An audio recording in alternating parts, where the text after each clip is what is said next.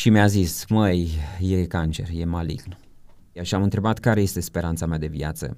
Da, și mi-a zis, s-a uitat la Diagnostic. sarcina soției ah. și mi-a zis, o să-i vezi născându-se, dar mai mult decât atât, nu știu ce să zic.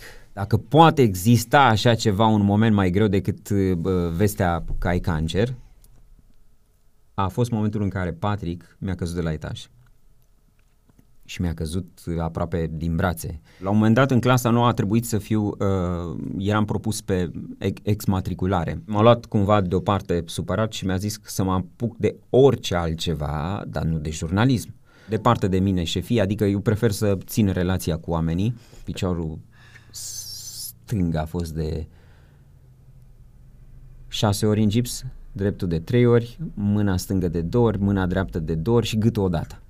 Deci am umblat pe străzi și mă rugam pe la Victoriei uh, și plângeam, pusesem o pereche de ochelari la ochi, dar deci pur și simplu plâng, n-ai vai cu cine să vorbești. E prea bun Dumnezeu cu mine. Deci e prea bun Dumnezeu cu mine.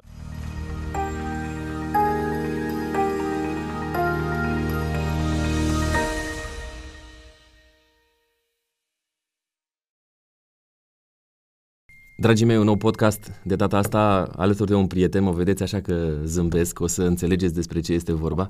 S-ar putea să fie o, o inversare de lo- roluri, în sensul că, deși eu m-am pregătit să pun întrebări, s-ar putea că el să-mi adreseze mie întrebări. În ocazia asta, un autentic, uh, incurabil Sorin Dinu.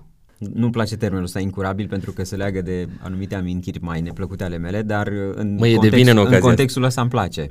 E de bine. Uh, uite, prezent, uh, spun prezent la primul podcast din viața mea uh, și din viața scurtă a podcasturilor și din viața mea aproape jumătate de viață a unui om normal. Am o provocare pentru tine. Mm.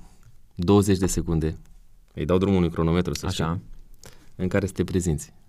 Îți alegi cele mai bune cuvinte cu precizarea că, cu precizarea că uh, nu știam de uh, chestia asta, chiar dacă m-am uitat așa printre podcasturile pe care tu le faci, uh, nu am sesizat că e și un moment ca ăsta, așa că e bine de bifat și lucrul ăsta. Bun, hai să vedem, eu îi dau drumul. Start. Uh, nu zic un autentic uh, incurabil, uh, zic un tip foarte uh, comunicativ, uh, care leagă ușor relații cu oamenii, le și desface la fel de ușor, recunosc lucrul ăsta. Uh, dar așa m-a învățat viața, că e mai bine să te detașezi de cine nu-ți face bine. Uh, sunt un tip extrem de optimist. S-a terminat, uh, poți să zici. Și familist în același timp uh, și mai nou de 5 ani de zile uh, dependent de copiii mei. Bun, vreau să mă opresc. ok. A Bun. ținut cu mine. A ținut cu tine, adevărat.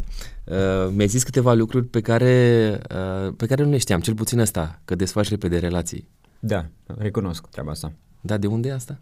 De uh, când? Din totdeauna? Poate mai mult din, din timpul pandemiei, dar cred că era un, be- un background-ul meu de, din totdeauna. Adică mă simt confortabil ca uh, la cât de repede leg relațiile să le și desfac. Ți trage asta și din faptul că ai crescut singur la părinți? Ba, nu cred, Poate? nu sunt un tip egoist, dacă spre asta vrei să nu bați. Neapărat, nu, nu.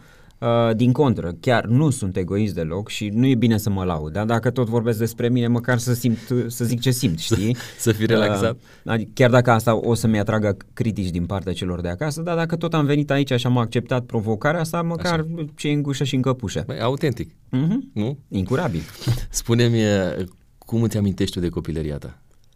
Cea mai tare copilărie posibil. nu, uh, mi-a părut rău, e la mod acum să zici că ești de la țară. Bă, dar mie chiar mi-a părut rău că n-am trăit la țară, știi, și acum am așa anumite uh, regrete, nu frustrări, regrete, dar mai compensez uh, faptul că uh, soția, uh, socrii au o casă pe la țară, mai mergem pe acolo. Ai și tu casă la țară.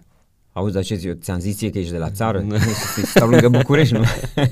da, corect. Uh, putem să zicem, stăm lângă o pădure, undeva pe lângă București. Dar din nefericire nu e țară. Când auzi un cocoș, foa, e mare bucurie, știi? Pe cale de dispariție toate animalele astea domestice. Dar eu am avut extraordinara șansă ca uh, bunicii din partea tatălui să stea la țară. Mă, da, la țară, știi, în Bărăgan. Adică eu rezonez extraordinar de bine cu praful ăla din Bărăgan, am fost acum de curând și pentru mine e ceva special, pentru unii o banalitate sau o chestie pe care o urăsc. Eu, cu bălțile alea de acolo, cu nămolul ăla din baltă în care mă... Asta e pentru uh, tine copilăria, de fapt, nu? Am da, văzut că da. Uh, repeți chestiunile astea și cu copiii Cu copiii, tăi. da, să simtă, domne, că trăiesc din plin. uh, da, nu știu cât de mult mai e posibil astăzi să ai o copilărie precum cea pe care am avut-o noi, dar dacă uh, vrei, poți să-i oferi copilului și treaba asta, știi, nu doar tehnologie. Ce ai învățat tu acasă la ai tăi? Hmm, am învățat multe, îți dai seama, uite. Nu Simt ceva ce rămâne, asta. ce, ce ți-a rămas așa uh, în minte. Tai că mi-a avut o chestie care uh, cumva nu am vrut să mi-o însușesc, dar uh, să știi că ușor, ușor am folosit-o în viață. Uh, ai grijă să te for- ferești de oamenii răi. Uite, lecția asta, lecția asta da, uh, nu, nu prea suportam da, să o aud. Dar cum îi citești pe oamenii răi? Ba, e un Sau după ce ai o experiență cu Nu, e, e simplu, nu știu de ce, dar anticipez foarte uh, repede oamenii uh, și îmi dau seama ce dorințe uh, se ascund în spatele lor de ar vrea să lege o relație cu mine, că despre mine vorbim, nu? Sigur. Uh, și uh, anticipez foarte ușor care sunt pașii următori uh, în relația mea cu ei. Uh, și de asta zic că rup ușor relația, adică putem intra într-un dialog foarte ușor noi doi, putem să ne vedem de două, trei ori și să ai impresia că uh, suntem cei mai buni prieteni, dar dacă eu simt că e ceva nenatural între noi, uh, rămânem doar la salut și atâta tot. Și din Ți-a... cauza uh, uh, uh, lucrurilor artificiale care există astăzi în relații, de asta eu nu pot să zic că am leg relații da, în momentul da, ăsta. asta adică, a venit de acasă, adică cumva, nu neapărat că ți-a Cumva tai că mi-a influențat, educație, cumva, cumva tai că mi-a influențat, cumva tai că mi-a influențat în treaba asta. Uh, nu-mi plăcea să o văd, din nefericire îmi dau seama că e foarte practic în momentul ăsta de a păstra lângă tine niște oameni care mm, fac bine sufletului tău. Nu, nu, e, nu e egoism aici. De la mama Nuții ce ai luat? Băi, a fost uh, cea mai tare uh, mamă din punct de vedere al relațiilor, adică femeia asta împăca și desfăcea uh, tot ce era în jurul ei. Uh, pacifistă convinsă și uite și eu sunt la fel. Uh, cu mine nu pot să creez prea multe conflicte.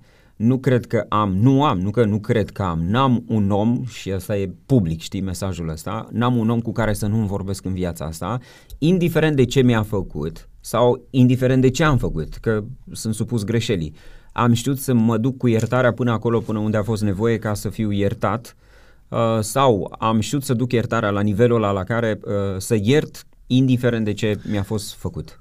Ți-a fost greu să te desparți de ea când ai plecat la liceu? Uh, nu. și știe și ea lucrul ăsta. Uh, am plecat la liceul Adventist Ștefan Demetrescu și trei luni n-am dat pe acasă. Săracii mă sunau pe la poartă că nu exista telefon mobil. Uh, pentru mine liceu a fost uh, pură vacanță, pf, să nu înțeleagă cineva. Am și învățat, dar a fost extraordinar sentimentul ăla că m-am plecat de acasă, lucru pe care nu-l vroiam la început, mi-a fost teamă. Dar văzându-mă acolo, m-am trezit într-o tabără cu mulți copii, cu mulți Care tineri. nu se mai termina și nici nu vei să termine. Extraordinar. Și mama mă tot suna, măi copile, mai vină și tu pe acasă, chiar n-ai părinți? A, mamă, dar am și prieteni noi acum. Nu, a fost uh, superb. Uh, care este lucru, cea mai... Lucru, pe care, lucru care nu cred că o să mă bucure la fel de mult dacă Când va fi cazul... La copiilor tăi, nu? Da, exact. Uh, care este cea mai faină amintire din liceu? Păi n-am cum să-ți dau una singură. Atunci alege Sunt două. foarte multe. Oricum, cea mai faină amintire este cumva la pachet. Este vorba de clasa noastră. Uh, uh, vezi, 12 ce mi se pare că a fost una singură. Uh, 9C, 10C, 11C și tot așa. Am avut o, un colectiv extraordinar. Uite, mi se părea foarte tare uh, să ai mulți colegi în clasă. Acum nu înțeleg de ce, că mi s-ar fi părut logic să te bucuri de fetele din clasă, știi, la vârsta aia. Aveai mai mulți băieți, de fapt. Nu, noi, pe, noi eram cu fotbalul și uh, mi se părea că e cea mai mare, cel mai mare privilegiu să ai mai mulți uh, colegi, băieți în clasă, să ai de unde să faci selecția, unei echipe bune cu care să te, să, să te joci, uh, înțelegi? Și am avut șansa asta să fii mai mulți băieți uh, din toate zonele țării, Păi, și lucrul ăsta a fost formidabil. Deci, a, cea mai tare amintire este clasa mea. Uh, n-am mai ținut așa mult legătura cu toți colegii, dar uh, ce vreau să spun este că liceul mi-a oferit tot contextul uh, maj- da, cam tot contextul în care eu mă aflu acum. Adică unde mă întorc, uite și Dani, scripcariu pe aici pe undeva pe lângă noi, și el a fost cu noi în liceu, mai mic, așa, m-a prins și el puțin. Dar vreau să zic că e o chestie, o familie, liceu s-a ne-a creat o familie. Mai mult decât clasa voastră. Înțeleg. Absolut, absolut. Nu, pentru mine este uh, un mediu extraordinar pe care îl recomand oricui, cu bune, cu rele, la pachet îți aduce doar uh, Viața plusuri. de cămin? Dai seama, a fost o chestie... Uh, cât, a, cât stăteați în cameră? Trei eram. Mai știi, trei. Și am schimbat destul de mulți colegi, mi-aduc aminte pe toți. Uh, Uh, și mi-a plăcut așa să observ și acum mă, mă mai gândesc câteodată modul în care veneau copiii la început în clasa nouă când noi eram mai mari și observam așa cum veneau și cum se schimbau pe parcurs sau cum au ajuns să se schimbe ce personalități au dezvoltat până în momentul ăsta și unii au cariere extraordinare, fulminante în momentul ăsta și te gândești la el ce plăpân venise el în clasa nouă că nu știa nici să dea bună ziua și uite cum a devenit omul și de asta e foarte bine, adică uh, plec de la ideea asta uh, și merg pe, pe, pe treaba asta, cum se cioplește omul în viață, știi? Ai avut da, o căminul, repet, a fost foarte greu la început pentru că habar n-aveam să-mi spăl uh, Haine. hainele, să mi le calc. Bine, nu cred că căutam mereu materiale de-astea care să nu se și Călca doar așa pe față, aici puțin, cămașa. Exact, da, și acum mai fac toate. deci ai, ai rămas cu reminiscențele liceului. Exact, exact. Dacă așa de amintire. Doar gulerul și pieptul se vede. exact. Um, cu toate astea, voi ați creat acolo niște prietenii care țin până în ziua Absolut. de astăzi și eu sunt invidios, eu n-am fost în liceu adventist, dar sunt invidios când văd prietenii din astea care nu s-au stins Ai deloc. șansa să adică practici asta cu Stefan. Da, uh, sper. Și da, îți spun că uh, uite, în ziua în care noi filmăm podcastul ăsta mergem la fotbal. Cred că jumătate dintre cei care participăm la uh, fotbalul ăsta sunt oameni cu care uh, am interacționat în liceul liceu. adventist băi, la 20 de ani aproape distanță, înțelegi, de la terminare. Liceul Adventism a învățat doar lucruri bune?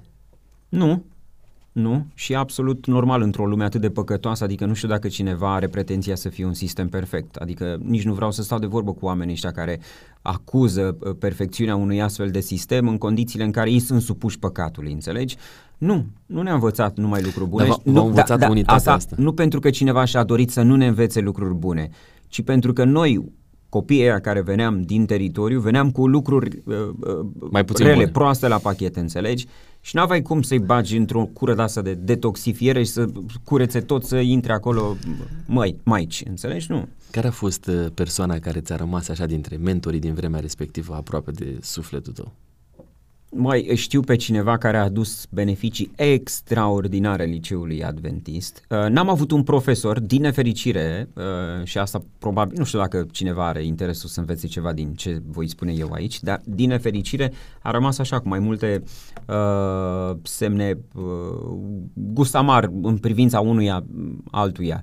Dar au fost așa, uh, de exemplu, ce a fost nefericire la noi, uh, că în cei patru ani de liceu cred că am avut cinci diriginți. Mm N-a fost cineva cu care să vă legați. ne-am apropiat așa cât de mult. Au fost doi cu care ne-am, uh, de care ne-am apropiat cel mai mult. Era uh, uh, Olimpiu Celea, profesorul de sport, și Reluța Păune, uh, profesoară de engleză. De ei doi ne-am apropiat cel mai mult. Ultimii doi diriginți ei au fost și cu ei am putut face echipă. Dacă dezvoltam echipa asta timp de patru ani, pf, eram avion. Dar uh, cumva ne-a ținut pe loc faptul că uh, uh, am tot schimbat diriginții, adică practic îți venea un părinte, pleca, te lua altcineva să te crească. Uh, revin, cineva care a influențat foarte mult uh, uh, liceul adventist este domnișoara pedagog Georgeta. Nu vedeam cu ochi buni atunci pentru că te duceai să ceri ceva și nu ți se îndeplinea pentru că tu cu mintea ta de copil atunci nu-ți dădeai seama ce e bine pentru tine mai târziu în viață. Uh, dar acum, uh, mai ales de când am și calitatea asta de părinte, îmi dau seama, nu, dar ex, de la flor, de la curățenie, de la orice, dacă nu era un om spirit uh, care să țină totul în mână, nu o să fie to- că... toți foștii mei colegi de acord cu treaba asta, dar eu sunt 100% pentru ce Îmi spun. amintesc când am fost odată împreună la liceu uh-huh. și special noi nu mergeam, n-am mers să ne întâlnim cu dumneai, dar știu că ai zis, bă, vreau neapărat să o văd pe da, domnișoara. Da, ai mers, am mers la ușă la ea, ai salutat-o, v-ați luat în brațe. E un sentiment pe care cine n-a trecut pe acolo nu, nu poate să-l este, înțeleagă. Deci eu am tot respectul pentru uh, viața asta pe care și-a dedicat-o liceului adventist. Ce frustrare ai avut în liceu, în adolescență? Uh, uite, este fu, bună întrebare asta, fii atent. A fost, s-a pus problema la un moment dat cu unul din pastori. Aveam un frust... Deci, mi-a plăcut uh, să mă implic în ce privește activitățile uh, bisericii. Nu prea am fost lăsat să fac lucrul ăsta uh, și cumva a dezvoltat o frustrare. Și hai să-ți amintesc două din frustrările astea. Erau niște elevi uh, care știau să facă foarte bine campanie politică. Uh, imaginea lor era precum una uh, politică, știi? Și dădeau bine, adică oamenii în cămin și în viața de zi cu zi erau și niște lepere precum și noi ceilalți elevi, E, dar în fața uh, uh, șefilor, în fața profesorilor, pedagogilor, directorilor știau să pozeze foarte bine. Capelanului. E, capelanului, corect. Și întotdeauna erau membrii de comitet. Mă, eu n-am fost ăsta. Adică mi-a plăcut să fiu sincer, adică să am așa un echilibru, știi? Adică și acum în, în podcastul ăsta ar fi trebuit să vin aici numai cu povețe de alea. Să... Nu, nu, nu, nu aveți ce să cauți la autentic. exact, adică lumea așa ar trebui să se raporteze la noi. Dar uh, asta a fost frustrarea mea, că oamenii ăștia care în realitate nu erau ceea ce păreau, întotdeauna erau împinși în față. Uh, și vrei să spun ceva, asta e o lecție foarte importantă. În viață, mai târziu, n-au mai demonstrat lucrul ăsta, n-au mai putut să facă față păi, cu furtișagurile astea de imagine, știi? Da. Asta, uh, minciuna are picioare scurte. Cam așa. Înțelegi? Și asta nu mi-a plăcut lucrul ăsta. Și, și, a mai, și a mai fost încă o chestie, din cauza uh, comportamentului meu mai, poate uneori mai vulcanic, poate ori mai uh, adolescentin, uh, la un moment dat unul din pastori m-a propus să fac parte din uh, departamentul de tineret. Și cineva a venit cu o voce puternică în liceu și a zis că nu, nu are ce căuta acolo, pentru că uite cum e el în viața de zi cu zi. Și am mai avut o frustrare. La un moment dat în clasa nouă a trebuit să fiu, uh, eram propus pe exmatriculare, lucru care nu s-a mai întâmplat. Dar când mi-am văzut fișa, scria acolo cum că... Uh, uh, deci niște chestii... Uh, care nu erau reale, de fapt. Absolut deloc. Am fost foarte dezamăgit. Și persoana care cumva uh, încuraja îndepărtarea mea, susținea sus și tare că sunt adevărate fără să aibă nicio legătură cu mine, fără să, să, să, să stea de vorbă să cu mine. de vorbă cu mine. Uh, și era personajul care chiar ar fi trebuit să facă lucrul ăsta, era rolul lui atunci. Dar în fine, iarăși poate intrăm pe un tărâm sensibil. Hm. Uh, da, niște amintiri, uh, unele plăcute, adică, altele mai puțin plăcute. ești responsabil, dar... adică când ai o vârstă 30 și 40 și ești responsabil, mă, ești, ești păstorul oilor alea tinere, Aveai dă-ți cumva, dă-ți cumva interesul, aveam, eram la finalul celor 14 ani, 15 ani, știi, dă-ți cumva interesul să vezi dacă omul ăla vrea să fie ascultat, vrea să ascultă, de ce nu ascultă, care sunt frustrările lui, înțelegi? Lucru cu care uh, nu m-am... Dar acum s-au schimbat mult lucrurile, metodele... Uh... Sigur, între timp uh, uh, cei care sunt astăzi liceeni trăiesc altă, o altă paradigmă. Absolut. Dar eu cred că se confruntă în fond cu aceleași probleme da, așa, da. de Sincer, personalitate n-am, și N-am de... capacitatea să-ți analizez ce se întâmplă acum pentru că s-au schimbat foarte mult Sigur, lucrurile. 20 da. de ani distanță. Sunt alte metode pe care liderii Adolescenții de acolo le... tot adolescenți Da. Tot adolescenți sunt și au cumva cam aceleași Probabil. provocări. O să vină și perioada mea. Ai avut vreo poreclă în, în liceu? Aoleu, ăsta e iarăși un tărâm sensibil, da. Să, hai uh, să intrăm în el, să vedem Fuh, ce descoperim. Uh, am avut o poreclă, da, am scăpat cam greu de ea, dar nu vine să cred că am scăpat. Uite, în general am avut una rață. Am făcut un, uh, o școală cu profil sportiv, atletism. Așa și alergam destul de mult și mi-au zis colegii rață că nu știu cum țineam eu coatele și picioarele.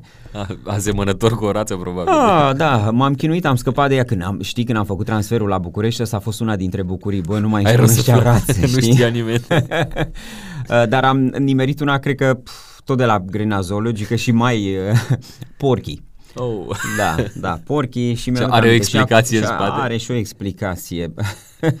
Eram în uh, camera 106 în primul an de liceu, clasa 9 și stăteam în uh, clasă, în cameră cu doi așa ziși verișori. Nu eram noi chiar verișori, mai mult erau ei verișori. M-am inserat și eu pe acolo, știi, eram cumva rude uh, îndepărtate. Și uh, ne-am pus noi poreclele între noi, uh, dar asta cumva din cauza modului în care ne raportam și ne comportam noi în clasa noua. Uh, și poreclele astea au venit, uh, uh, unul era Monkey, unul era Sconxy ah, și eu eram Porky. Înțelegi? Se completa. Uh, da, și asta uh, în urma unei, uh, unui control făcut de uh, domnișoara uh, pedagog Georgeta în camera noastră, un control fulminant așa în timpul orelor și am zis noi că astea sunt poreclele noastre care ar și, trebui să uh, vă strigau, te strigau așa și colegii sau era doar o chestiune păi, internă? Cred așa că unii uitau au uitat cum mă Numele cheamă în perioada aia. Okay. Dar acum nu, puțin mai așa. În schimb mai am niște statuete de astea, niște uh, mici uh, jucării de astea pe acasă care mi-aduc aminte de porecla mea. Uh, niște, am și pe aici pe la birou, pe la Speranța, cred că din perioada liceului, ba o pușculiță cu un porcușor, ba un... Uh, Ca să nu uiți. exact, exact. Uh, cel mai bun prieten al tău din liceu? Uh, n-am putut așa să mă apropii, nu, n-am avut. N-ai avut? Nu, n-am avut niciunul, să zici că m-am apropiat, nu. Am avut uh, grupuri, grupuri, aparținea mai multor grupuri de prieteni, uh, foarte, uh, foarte mulți prieteni așa uh, luat la, la, la pachet, dar unul de care să mă atașez și să zici că revin, faptul că am fost singur la părinți m-a făcut puțin cam uh, solitar, Independent, știi? Okay. Și lucrul ăsta, fiind solitar, m-a făcut puțin să stau departe și de o singură relație, ci pur și simplu luam totul la pachet. Uh, și asta și în viață uh, s-a întâmplat așa uh, în general. Uh, dar în liceu nu, nu, în liceu nu, unul singur nu pot să, au fost mai mulți și n-aș aminti din ei că... Da, o, e o listă lungă. Exact de atunci și până astăzi, uh-huh. cu cine ai păstrat tu cea mai apropiată relație? Sau din copilărie, hai să o luăm așa, din copilărie și până astăzi, există o persoană da. cu care ai păstrat o relație destul de da. apropiată? există, există. Și ce v-a făcut să rămâneți așa? Mă, suntem cam la fel. Uh, cam la fel. Uh, când suntem noi doi, suntem la fel. Când ne vezi bă, separat, nu avem nicio treabă unul cu altul, bă, eu sunt mai dezvolt, el e mai reținut, mai introvertit puțin parcă. Uh, să-i zic și numele acum, da, zi, sper să nu se uite. Știi? știu despre cine e vorba, știi așa că... Da, e vorba de Tibi. Uh, noi am copilărit la aceeași biserică, Tibi Paraschiv, de, eram mici, nu știu, 6-7 ani și mai mici ne știam, dar de atunci am început noi așa să fim în aceeași biserică cu programele noastre de copii și de tineret. Uh, și cu el așa. am făcut, da, am, am plecat, el a fost și uh, inițiatorul ideii de a merge la liceu adventist ah, okay. și după aia m-am băgat și eu uh, acolo în trupa lor uh, și tot așa, uite și acum suntem destul de apropiați. Da, da, da, chiar da. Laudă Domnului pentru o, o relație atât de lungă. Mm-hmm. Și asta arată totuși că... Da, și chiar, uite... Bă, că tu ești un, un, un tip care pui preț pe relațiile serioase. Ah, da. Și nu da. te joci cu ideea, bă, ok, nu, na, chiar dacă am crescut nu. singur, chiar dacă poate au fost niște reminiscențe ale copilăriei, când vine vorba de investiția în relație ești acolo. Nu, și știu nu, asta nu din, uh, propria,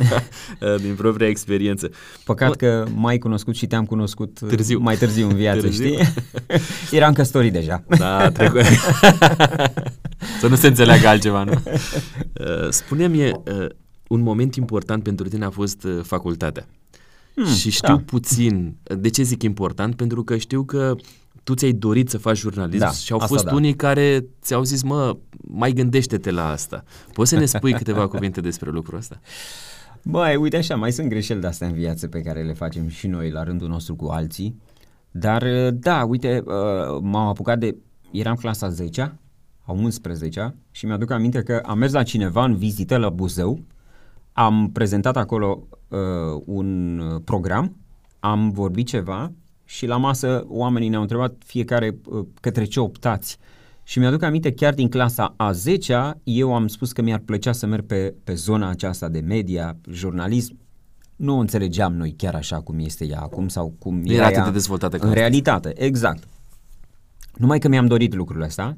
În clasa 11 am luat-o în serios, nu că m-aș fi pregătit pentru o treabă de genul ăsta, dar pur și simplu în mintea mea rezonam uh, bine cu, cu ideea asta. Uh, și am luat-o în serios până când în clasa 12 chiar am luat uh, uh, decizia de a merge la jurnalism. Am, uh, am optat pentru, pentru stat, mi-aduc aminte și examenul, pe, examenul cu toate subiectele pe care le-am dat atunci, descrieți festivalul usturoiului, wow, atmosfera. Era o știre, Era o știre, da, da, da. Descrieți atmosfera de la festivalul usturoiului. Uh, și am, uh, am intrat primul loc la distanță. Uh-huh și am zis că nu pot să fac facultatea la distanță, cu toate că tot la distanță am făcut-o și după ce am optat pentru o altă universitate uh, pentru a face facultatea la zi, dar uh, cel mai mult a contat că am făcut practică și din, de la 19 ani, din primul an de facultate, uh, am colaborat cu Radio Vocea Speranței. Cum a fost asta? Cum Ei, și da, în momentul în care am colaborat, am început colaborarea asta uh, serioasă cu Radio Vocea Speranței, am avut un coleg cu care acum am relații bune și care m-a luat cumva deoparte supărat și mi-a zis să mă apuc de orice altceva, dar nu de jurnalism. Uh, și îți dai seama, am, Dar plecat care era acasă, am plecat motivația? acasă, am început să plâng și vreo două săptămâni n-am venit la muncă. Care era motivul? Știi care a fost surpriza? Că nimeni n-a întrebat de mine două săptămâni.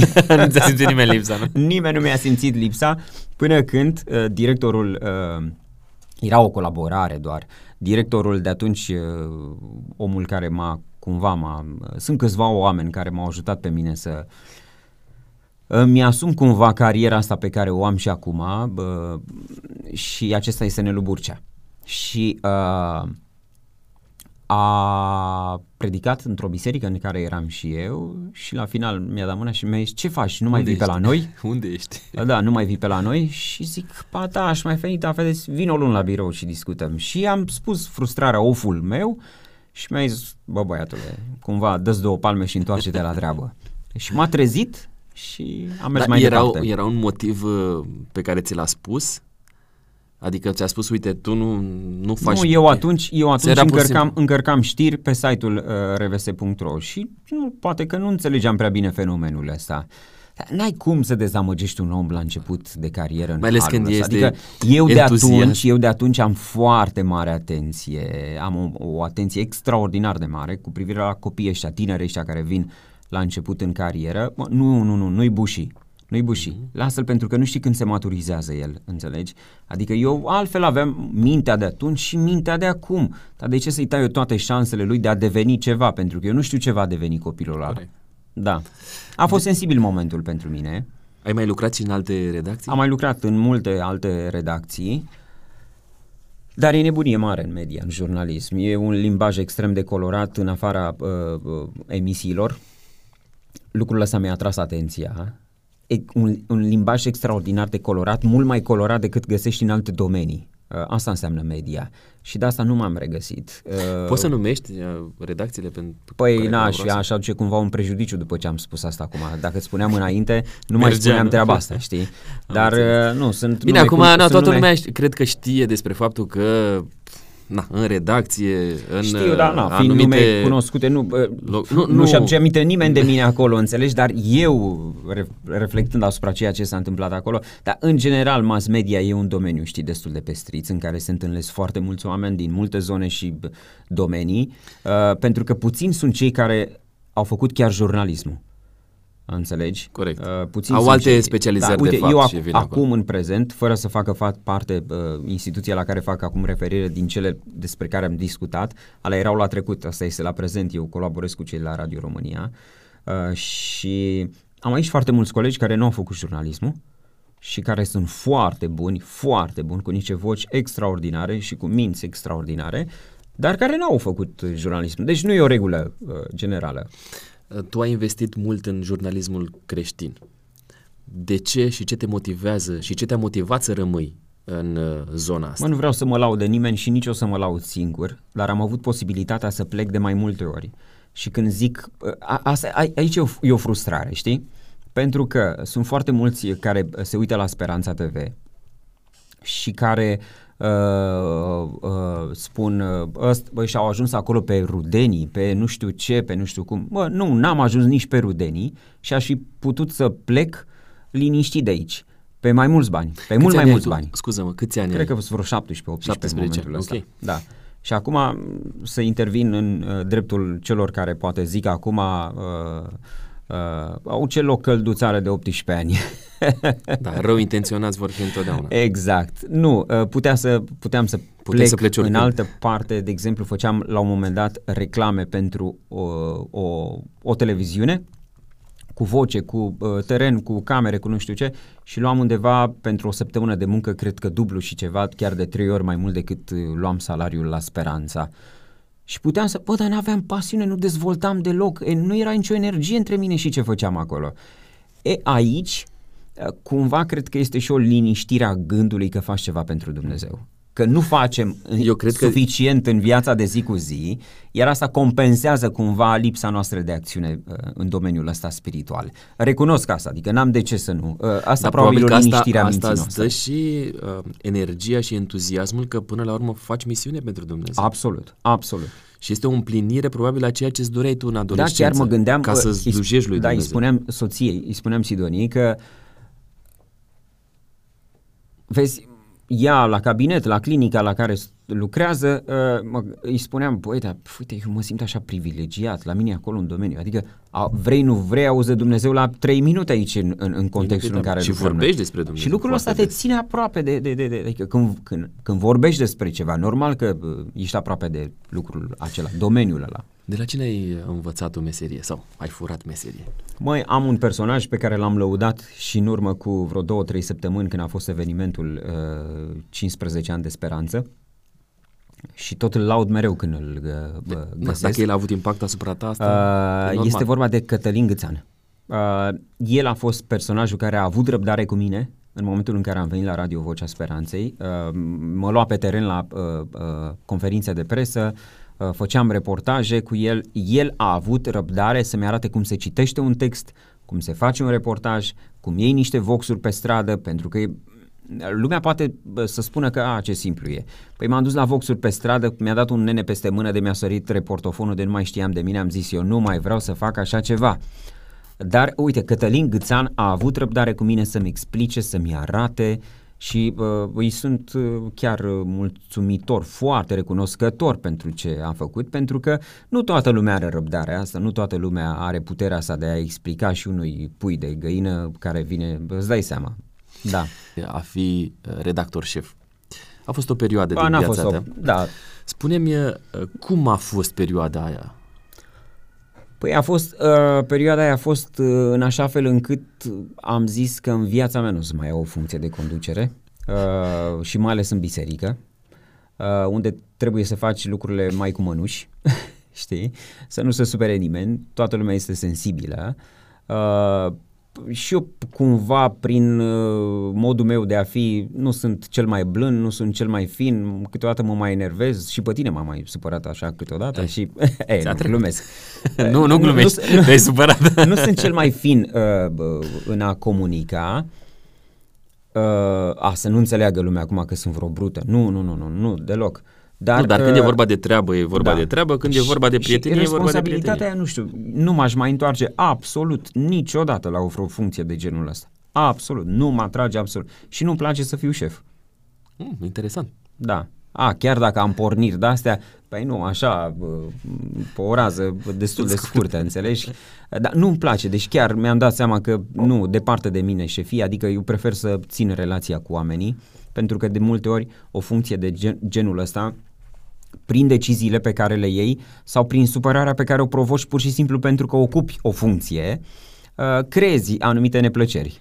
Uh, așa că departe de mine gândul de Mai bine liniștit, uh, pot să fac alte uh, activități care să mă mulțumească în viața mea de zi cu zi, dar șefia nu îmi provoacă nici 5% satisfacție. Punct. Care a fost cea mai grea perioadă din cariera de jurnalist pentru tine? Uh, cea mai grea perioadă din cariera mea de jur... ce-mi faci tu cu asta aici? Păi uh, mă întorc puțin la perioada pe care am traversat-o împreună cu uh, domnul director Valeriu Petrescu. Aia a fost cea mai grea, în condițiile în care în fiecare marți, uh, într-o anumită perioadă, la 9 și jumătate, uh, Monica, secretara instituției noastre de atunci, uh, suna și dialogul între mine și ea era următorul. Ma, da, avea așa un stil de ăsta de a pune uh, uh, uh, era o presiune de asta incredibilă când suna telefonul la 9 și ceva dimineața. Sorin, și așa o pauză de câteva secunde, te cheamă domn director. Fai, ai, ai, ai. Și trebuia să mă prezint cu tot desfășurătorul emisiunii mele și uh, emisiunea cumva cu, scrise cuvânt cu cuvânt și o analizam împreună. Mi-a spus la finalul unei astfel de ședințe, eu mă raportez la tine în momentul în care te învăț anumite chestii ca la un prieten, adică eu vreau să înveți ceva din toată, dar nu credeam. Deci tu, gândul meu era, bau, bau. mă dă afară și cu at- a, doar caută nod în papură să fiu dat afară. Acum nu știu ce a fost în spate, Da, Dar am trecut, este că tu ai crescut. Am, am, da, am trecut de datul ăsta afară uh, și uh, am simțit că am crescut. Chiar am simțit pentru că mi-a dat niște responsabilități la care nu credeam că pot să fac față și trecând de bariera aia, ok, următoarea provocare, care ar fi? Uh, deci am crescut, dar ți-am zis, fai, numai eu știu ce... Uh, dar momentele alea Era un care... context foarte nasol. Uh, era criza aia 2008-2009, aveam niște credite incredibile la bănci și uh, văzându-te dat pe afară nu știa ce să faci și încercam, cumpărasem cărți de gramatică, eram, uh, uh, mă acoperisem destul de bine uh, din dorința de a-mi securiza cumva uh, postul, da. În momentele alea în care te trezeai... Asta aviz amatorilor care spun că ce fac ăia la speranța, că nu știu ce. Nu, și noi avem stresul nostru, adică sunt niște de- detalii de interior care, uh, adică noi luptăm pentru uh, uh locul ăsta de muncă. Dacă nu ar fi suntem, de simplu, ar putea să vină oricine și Nu ar suntem să titular pe viață aici. Dar momentele alea în care te trezeai dimineața, foarte de dimineață, și trebuia uh, să faci matinal. Da, au fost două. Au fost două. Am făcut matinal pentru uh, Radio Vocea Speranței uh, și am făcut matinal și pentru Radio România. De fapt, nu te trezeai dimineața, te trezeai noapte. Mă trezeam la ora 3, 3 și jumătate și undeva la 5 trebuia să fiu la serviciu și să minc 4 și jumătate, trebuia să-mi încarc playlist-ul, Bă, a fost foarte greu cu trezitul ăsta de dimineață matinal, n-aș mai putea să fac asta, mi-aș da demisia de peste tot dacă ar fi, aș fi nevoit să mă întorc la, la și ai treaba făcut asta. treaba asta, să te trezești la ora 3? Vreo 3 ani de zile, da. cumulat și cu ce am făcut la Radio Vocea Speranței, cred că vreo 5 ani de zile. Ce impact a avut uh, au avut toate astea? Păi uh, trezitul ăsta de dimineață și altele, uh, subliniez foarte clar lucrul ăsta, să nu creadă cineva că din cauza trezitului de dimineață m-am îmbolnăvit eu. Nu. Uh, pentru că dacă ieri mă culcam și eu ca un om normal, dar nu te culcai la ora 9 la cât ar fi trebuit să te culci. Pentru că sunt persoane care fac asta de ani de zile. Dar se culcă oameni, la, după știrile la ora 7, gata, ei dorm deja. Nu mă culcam, mă culcam la 11 jumate, 12, e și cumulat cu mult stres și probleme dintr-o perioadă, am ajuns la cea mai grea, cel mai greu episod din viața mea. Cum a fost? Păi tu știi cumva că mi-ai fost alături destul de mult atunci, a fost incredibil de greu, e, e greu de descris. Mă gândesc acum uneori, știi, vreau să zic, tu știi când înregistrăm noi acum, nu? La fix 5 ani de zile de când am fost descoperit. Deci la fix 5 ani de zile, 23 uh, iunie a fost uh, cumva Ha, a fost cel mai greu. Mi-e greu să vorbesc așa, adică nu că mi-e greu, că pot să o fac, știi, dar uh, parcă rămân fără cuvinte, știi, când vine vorba despre momentul ăla, pentru că... Care a fost reacția? Prima reacție, ți-o mai amintești, pe care ai avut atunci când, ți s-a, când ai citit diagnosticul? Da. Eram la Ploiești și nu trebuia să-l primesc prin telefon. Ieri am fost la Ploiești și trecând prin, nu mai stau ai mei acolo, dar trecând pe lângă casa aceea mi-am dat seama, mi-am adus aminte de reacții, uite, fără să-mi dau seama că acum o să povestesc despre asta. Era soția cu Dita mai burta, erau gemenii uh, neveniți încă pe lumea asta și am rugat-o mult de tot pe doctoră să-mi dea vestea asta prin telefon că sunt la Ploiești și dacă voi conduce până la București, la ce stare am, nu știu dacă voi ajunge întreg, cumva am pus o presiune de pe ea, știi? Și mi-a zis, măi, e cancer, e malign. Am zis, am mulțumit, nu știu ce, am crezut că fac față. Că am început să urlu și să plâng, deci nu mă mai potorea nimeni și mi-am aminte că m-am așezat pe scările casei și pur și simplu nu mai am păsat de nimeni că trec oameni, că sunt vecinii, că... Deci urlam și plângeam și spuneam că eu nu pot să fac față tratamentului, știi? Asta a fost. Și asta era cea mai adevărată chestie, că dacă era prin puterea mea, băi, n-aveam nicio șansă să fac față tratamentului, știi? Uh, bărbații sunt slabi. Da, știu. Bărbații sunt slabi. Ne-am trezit noi doi să vorbim despre, știi? Dar nu, bărbații sunt slabi. Acolo în timpul tratamentului mi-am dat seama de lucrul ăsta pentru Ce că... te-a ținut puternic, Sorin? Îți am luat vorba din gură, dar... Nu vreau să... Adică să Dumnezeu... Da, Dumnezeu prin tot contextul pe care mi l-a creat. Dar mi-a dat copiii. Iar copiii aia pentru mine au fost... Băi, nu puteau să vină în alt moment al vieții mele decât atunci. Și spun asta în contextul în care m-am dus, adică a, pentru mine a fost chinuitor uh, Dacă eram căsătorit cu Sidonia și nicio veste de viitor copii, nu mă durea atât de mult. Dacă eram singur, și mai puțin. Dar faptul că veneau pe lume doi copii pentru care eram responsabil, băi, deci asta cumva m-a obligat, m-a obligat să lupt. Să lupt. Să lupt. Eram, uh, stăteam, o, o noapte întreagă am stat pe internet și am căutat, am mai spus lucrul ăsta, care este vârsta la care copiii pot reține, vârsta minimă la care copilul reține imaginea tatălui. Tată. Pentru că în ce privește speranțele de viață, era undeva 3-5 ani și mă tot gândeam, la 3 ani de zile el o să mă țină minte ca tată? O să știe el cine a fost tatăl, tatăl, tatăl lor?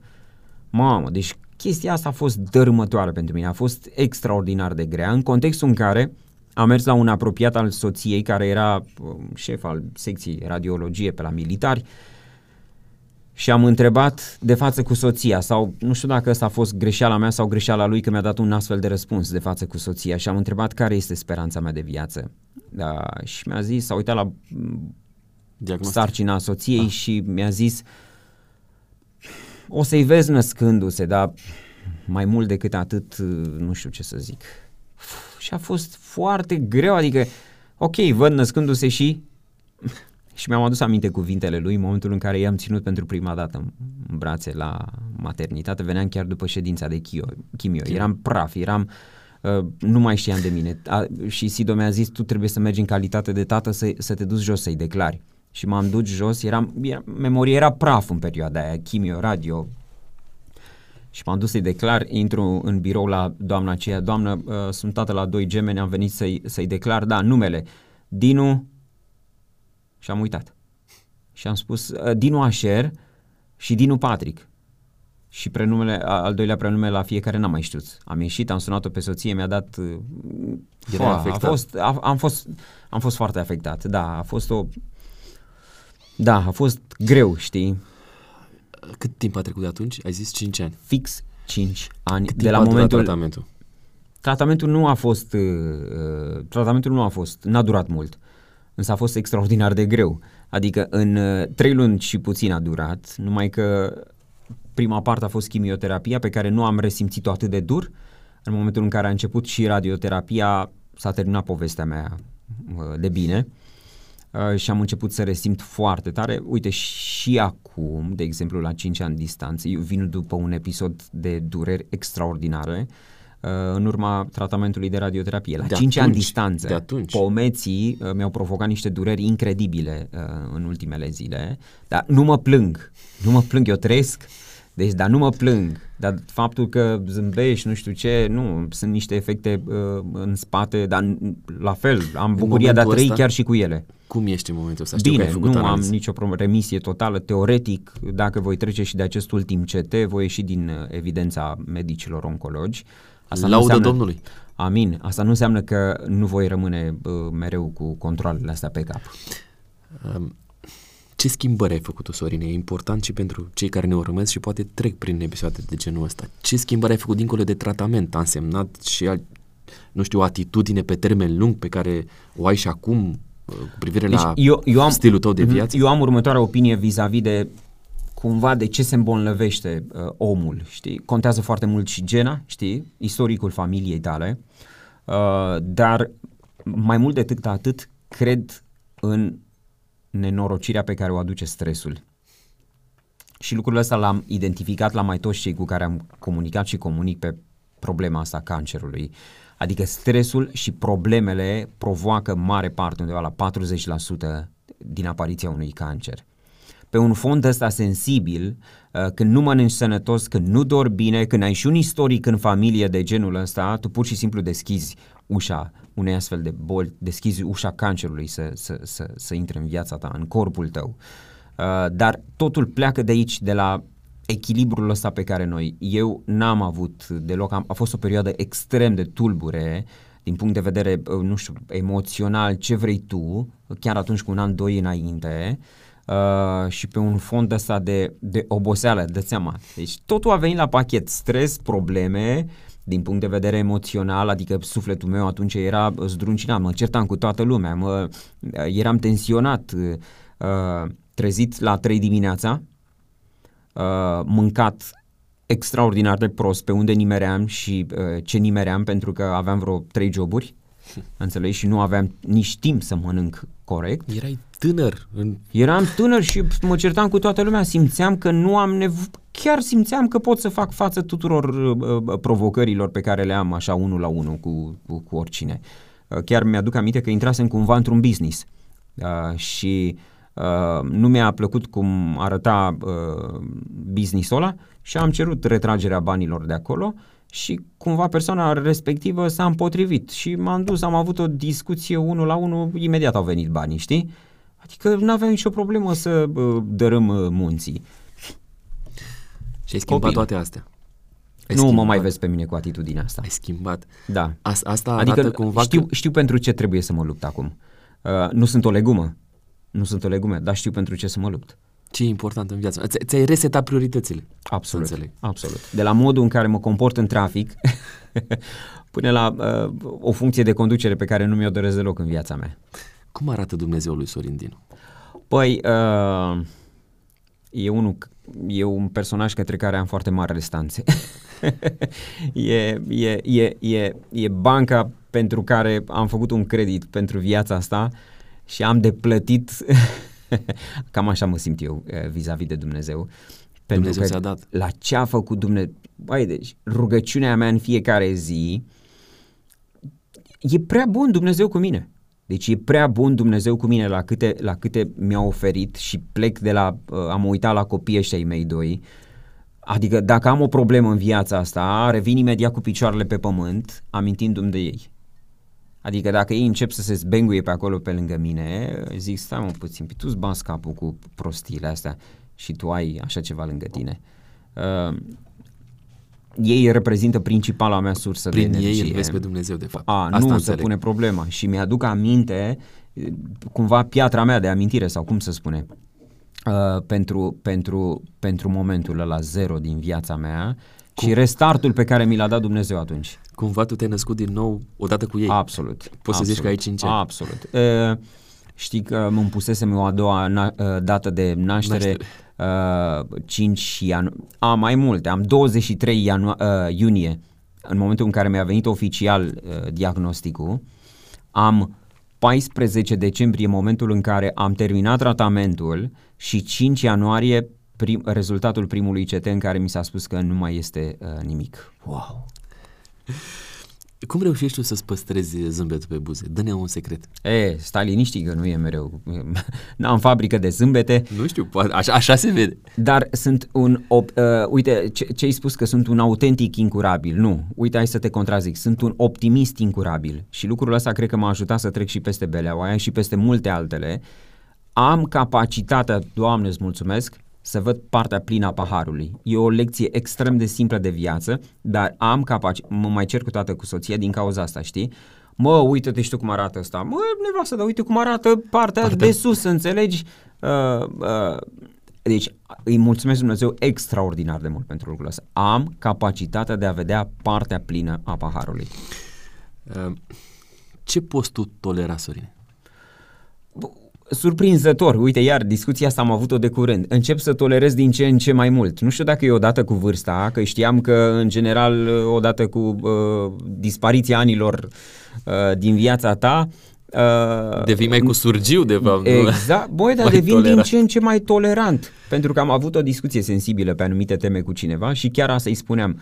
Uh, devin din ce în ce mai tolerant. Însă, nu pot să tolerez perversitate. Adică dacă simt că lângă mine este un om pervers și lucrul ăsta îl identific din ce în ce mai mult în ultima perioadă, punem, deci îți zâmbesc la fel de frumos, uh, dar știu cine ești și știu ce se află în spatele tău. Și nu mă interesează pe, tine ce, pe mine ce faci tu cu viața ta.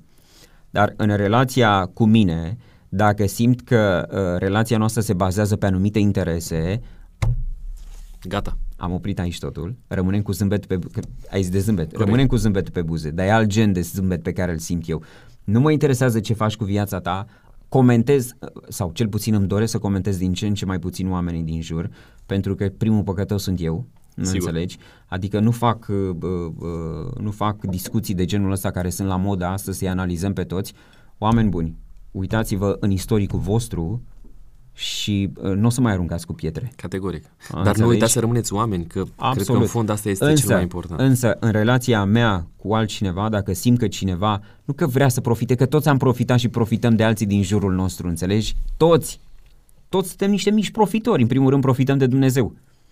Dar uh, nu tolerez perversitate. Unde te refugiezi tu pentru a-ți găsi liniștea?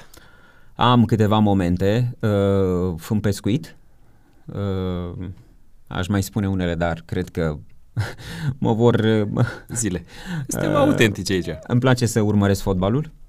Uh, Te deconectezi. Chiar, chiar și pe stadion merg uneori, uh, lucru pentru care mama mă ceartă în mod și acum. constant, și mama și tata, da, ce vin am eu, tată, că tu m-ai învățat, tu m-ai direcționat în zona asta, uh, dar merg liniștit ca un spectator uh, liniștit uh, și mă deconectez, dar în primul rând pescuitul, natura și mai îmi place un lucru extraordinar care mă deconectează foarte bine, plimbatul cu mașina în afara orașului și cu ascultând muzică. Mă, mă, mă deconectează incredibil și mai ales dacă o fac uh, spre țară, spre uh, locuri de-astea uh, dragi mie. Care este cel mai mare regret pe care l-ai? Uh, am învățat să n-am regrete. Deci eu spun cât se poate de sincer, e cât interesant. se poate de sincer. Am învățat să nu mai am regrete. De ce? Pentru că dacă aș avea regrete, m-aș întoarce unde am fost acum 5 ani. Uh, este cineva față de care ai greșit și ai avea tăria să-și ceri iertare acum? wow, uite, nu m-am gândit la asta, dar nu cred că am greșit atât de mult cuiva încât să fiu nevoit sau poate că n-am făcut-o deja. Dar nu cred că am produs o daună atât de mare. Uh, nu, Măcar nu cred. Te-am pus, te-am pus pe gând. Da, uite, dacă mă mai inviți vreodată... Uh, repetăm întrebarea. Uh, dacă ar fi să dai schimb, uh, timpul înapoi, ce schimba la Sorin Dinu? L-aș face mult mai disciplinat decât chiar și este în momentul ăsta. Îmi lipsește disciplina și cred că dacă... Da, a, și uite, uite o chestie pe care uh, vreau să o evidențiez. Eu am muncit de la 19 ani. La 20 un pic aveam două joburi, două locuri de muncă. Cumva am simțit că n-am dat atenție suficientă tinereții mele. Adică a fost liceu, da, formidabil, genială perioada aia de patru ani. Apoi a urmat facultatea. Mulți au știut să se bucure de perioada aia. Eu nu, pentru că am muncit. Să știi că și, și am făcut asta și îmi pare rău. Da, și am colegi de aceeași vârstă cu mine, 36, 37, 38 de ani, uh, prieteni cu care ne știm de atunci sau poate din timpul liceului, care n-au reușit să-și clădeze o carieră.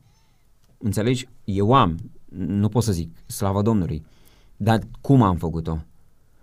Păi a trebuit să... Faci niște, niște sacrificii sau să tai într-o perioadă să, de A trebuit să fac niște viață. sacrificii într-o perioadă în care cred că m-aș fi putut distra mai mult. Acum, distracție înțelege fiecare uh, ce vrea, înțelegi? Dar pur și simplu perioada aia a facultății, adică în eu care ajungea, să nu fi fost cu stres. Da, îmi luam cursurile de pe la colegi uh, să mă pregătesc pentru examene și chestiuni de genul ăsta, nu m-am dus și eu relaxat. Știi cum e? Să ai, fie stresul ai, doar examenul, sesiunea și apoi să poți Ai o să... funcție la biserică. Când ai o responsabilitate de asta pentru, și ești responsabil pentru cum decurge programul la biserică, nici nu te mai poți uh, concentra, concentra la predică. Corect. Înțelegi? Ai, așa se întâmplă și bă, în facultate. Când ai de făcut așa, nu mai te canalizezi pe ceea ce îți oferă da, bă, perioada aia facultății. Te gândești la cu totul altceva.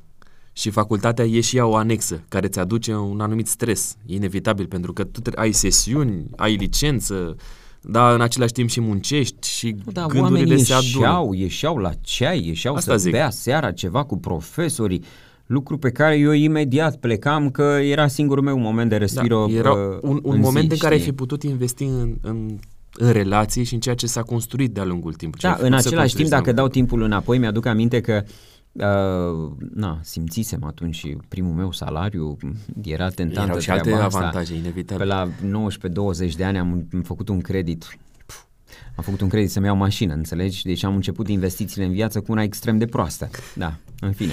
Dar ai avut, a, asta e partea bună, da? Că tu ziceai tu de a O mașină pentru care mi-a făcut credit și pe care am pierdut-o într-un accident. Total, daună totală. Bine că ați rămas voi sănătoși, a, că știu da. povestea cu accidentul respectiv. Dar văzând pl- partea plină a paharului de care povesteai tu, aveai oarecare independență pe care colegii tăi n-au putut să o aibă. Da, corect. Am, am avut un... Da. Alții l-aveau de la părinți. Te duc într-o altă zonă așa puțin mai sensibilă. Te-am tot plimbat așa uh-huh. dintr-o zonă în alta. Spune-mi, te rog, când ai plâns tu ultima dată? Fix acum un an. Și ce hohote. Uh, deci fix acum un an. Uite ce înseamnă luna asta iunie. Nu știu ce o vrea Domnul să-mi spună.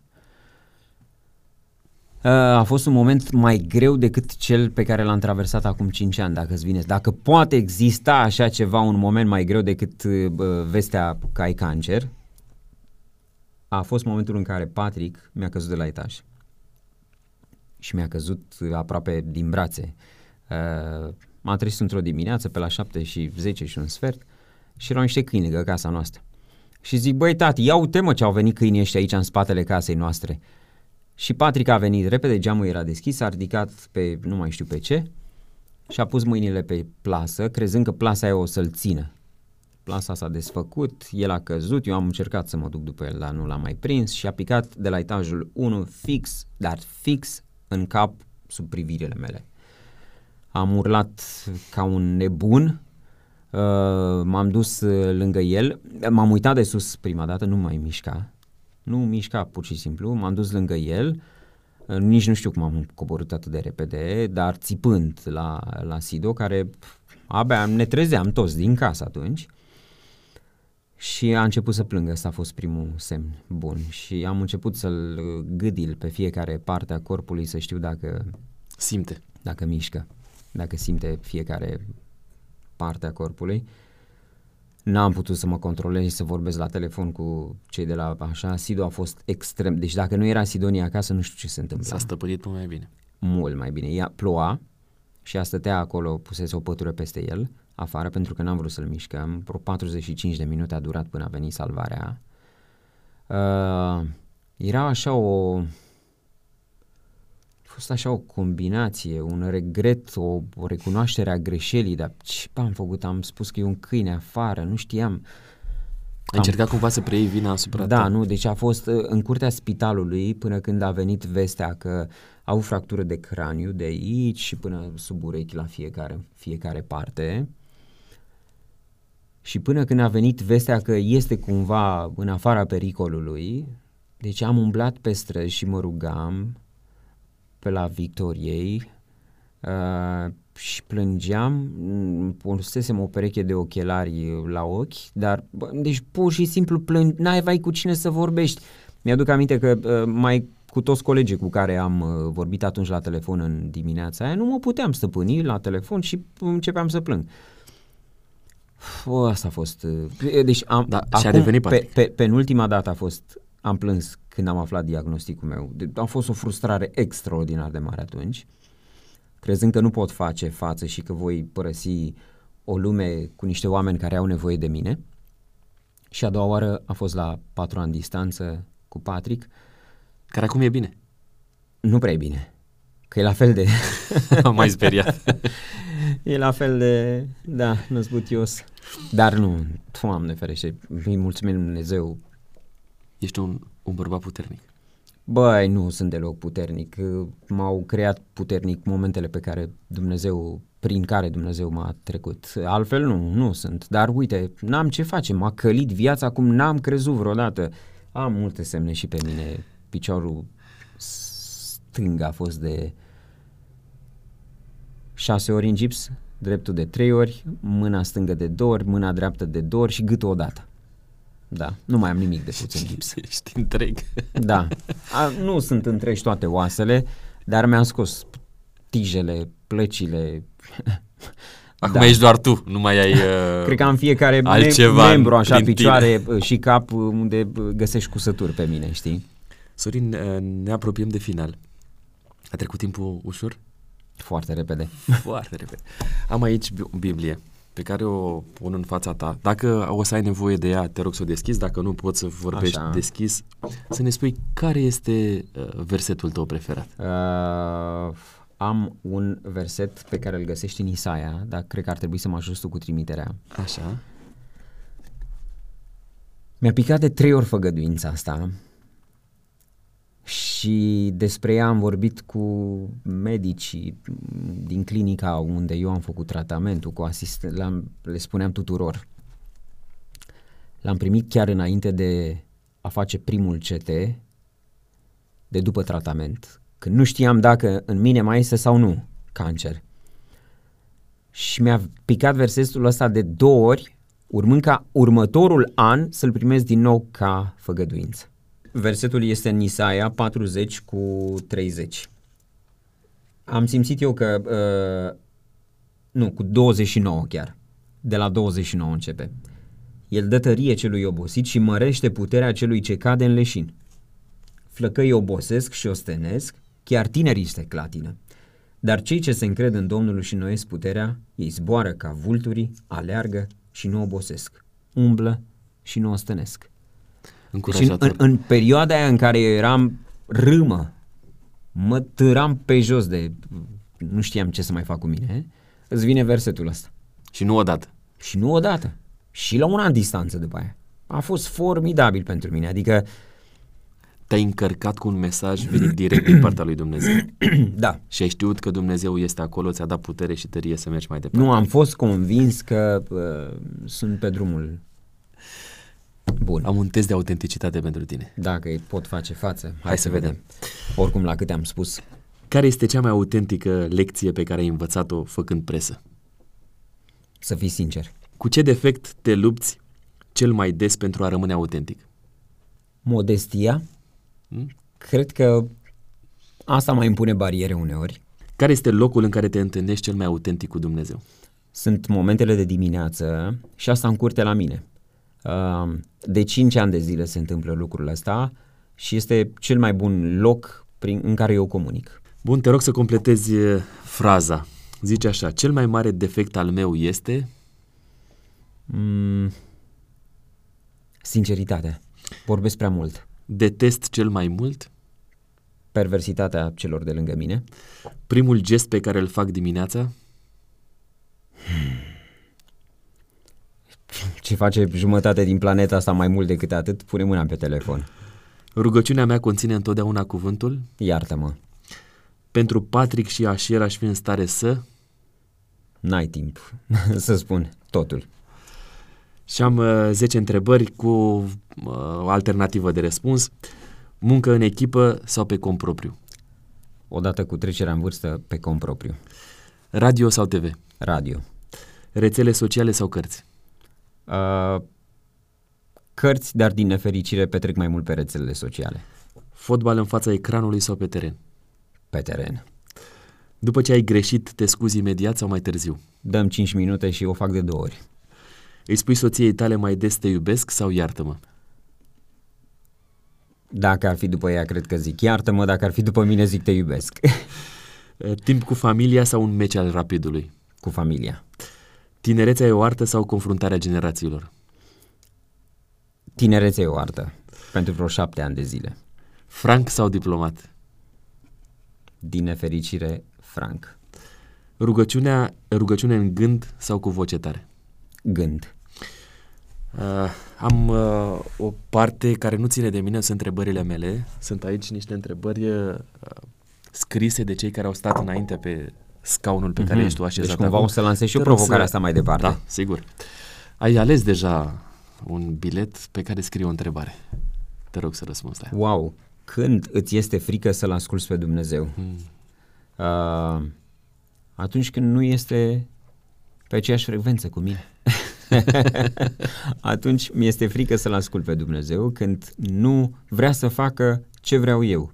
Atunci da, îmi este frică de Dumnezeu. Uh, iar acum, fără să avem neapărat uh, tonul ăsta de glumă, este că mi-e frică uh, de Dumnezeu că nu fac ceea ce știu că vrea să fac eu și când încerc să deviez cumva de la drumul ăsta pe care îl am destrăbătut și îmi dau seama, cred că zilnic, chiar zilnic îmi dau seama că încerc eu să schimb uh, GPS-ul ăsta pe care Dumnezeu îl vrea în viața mea uh, și nu e deloc un lucru bun și chiar îmi este, îmi este teamă.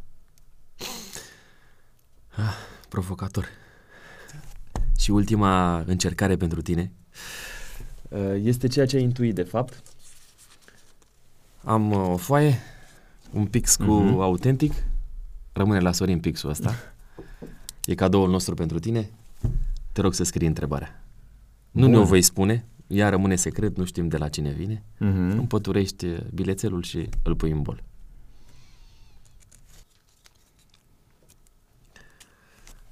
Mersi mult, Sorine.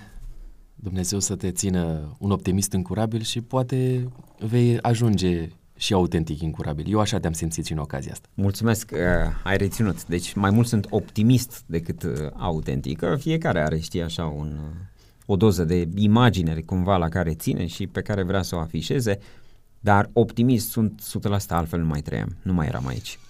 Dumnezeu să-ți poarte de grijă ție și familiei tale frumoase. Amin, mulțumesc! Vă mulțumim și vouă pentru că ne-ați fost aproape și în ocazia asta. Nu uitați, dacă doriți să fiți la curent cu ceea ce facem noi aici la Autentic, uh, să dați un subscribe, un like, să comentați. Ne va face un mare bine nouă, dar mai ales prietenilor voștri. Până data viitoare, nu uitați că autenticitatea înseamnă a fi optimist.